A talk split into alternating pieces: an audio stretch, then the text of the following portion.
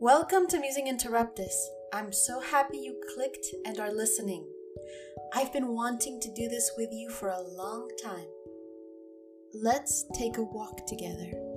I love taking walks, either alone or accompanied. What a great way to connect and flow.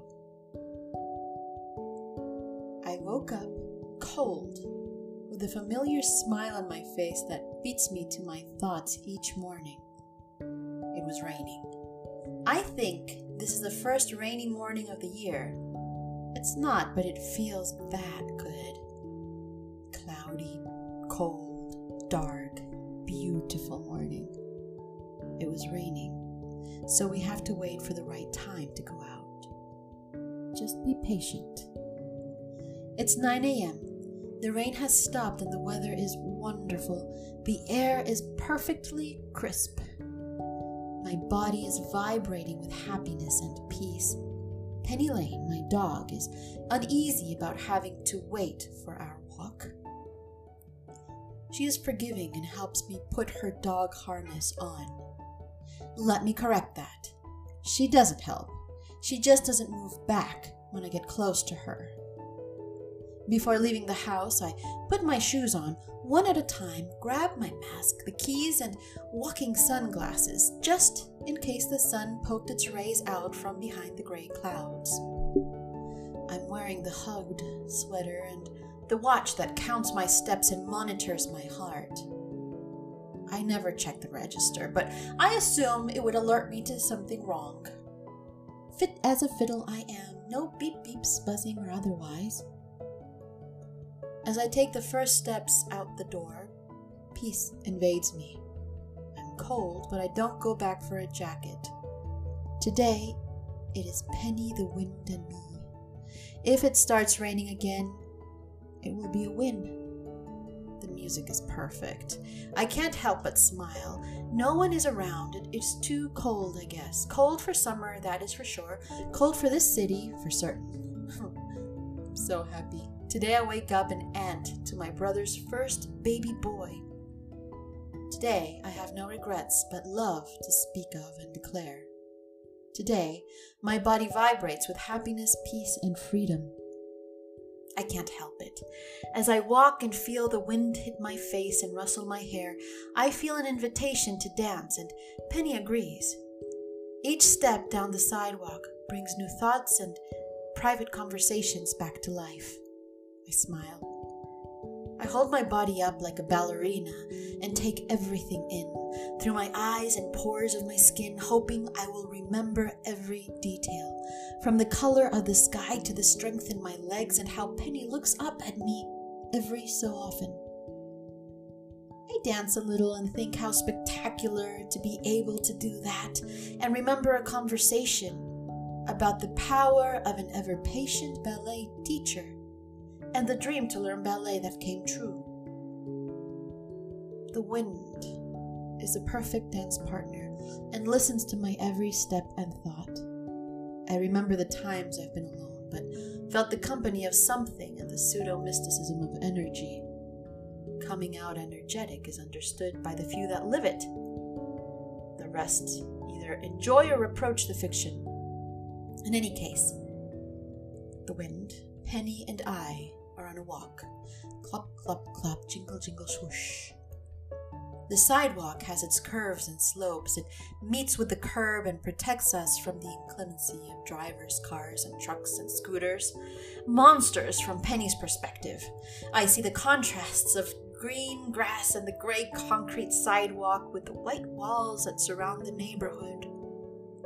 What is that? Do I see approaching? It is Timon the French poodle on a leash. He is so happy to see us and just wants to play. I say hello to him. Before I say hello to his human, I can't help it. Of course, Penny, poor toothless Penny, lets me know she is not amused by how my attention deviates from her. Shortly, we are met by Maya, the French bulldog, who is equally happy to see Timon and Penny. Hellos all around. We had not seen each other in such a long time, but their humans remembered Jay and noticed he was not with us.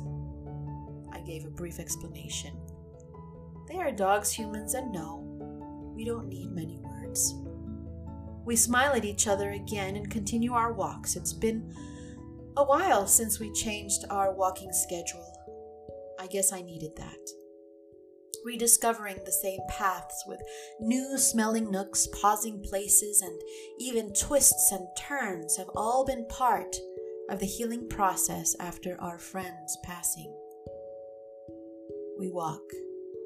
I imagine I am able to send beams of love to my family and friends, my new nephew who is learning to breathe. I walk taller, stronger. What a thing to be alive and to love. Gratitude ensues. We are on the last stretch of our walk. I see Maya and her human from afar. Maya is in her human's arms. That is a vision of love. I'm ashamed to take a picture.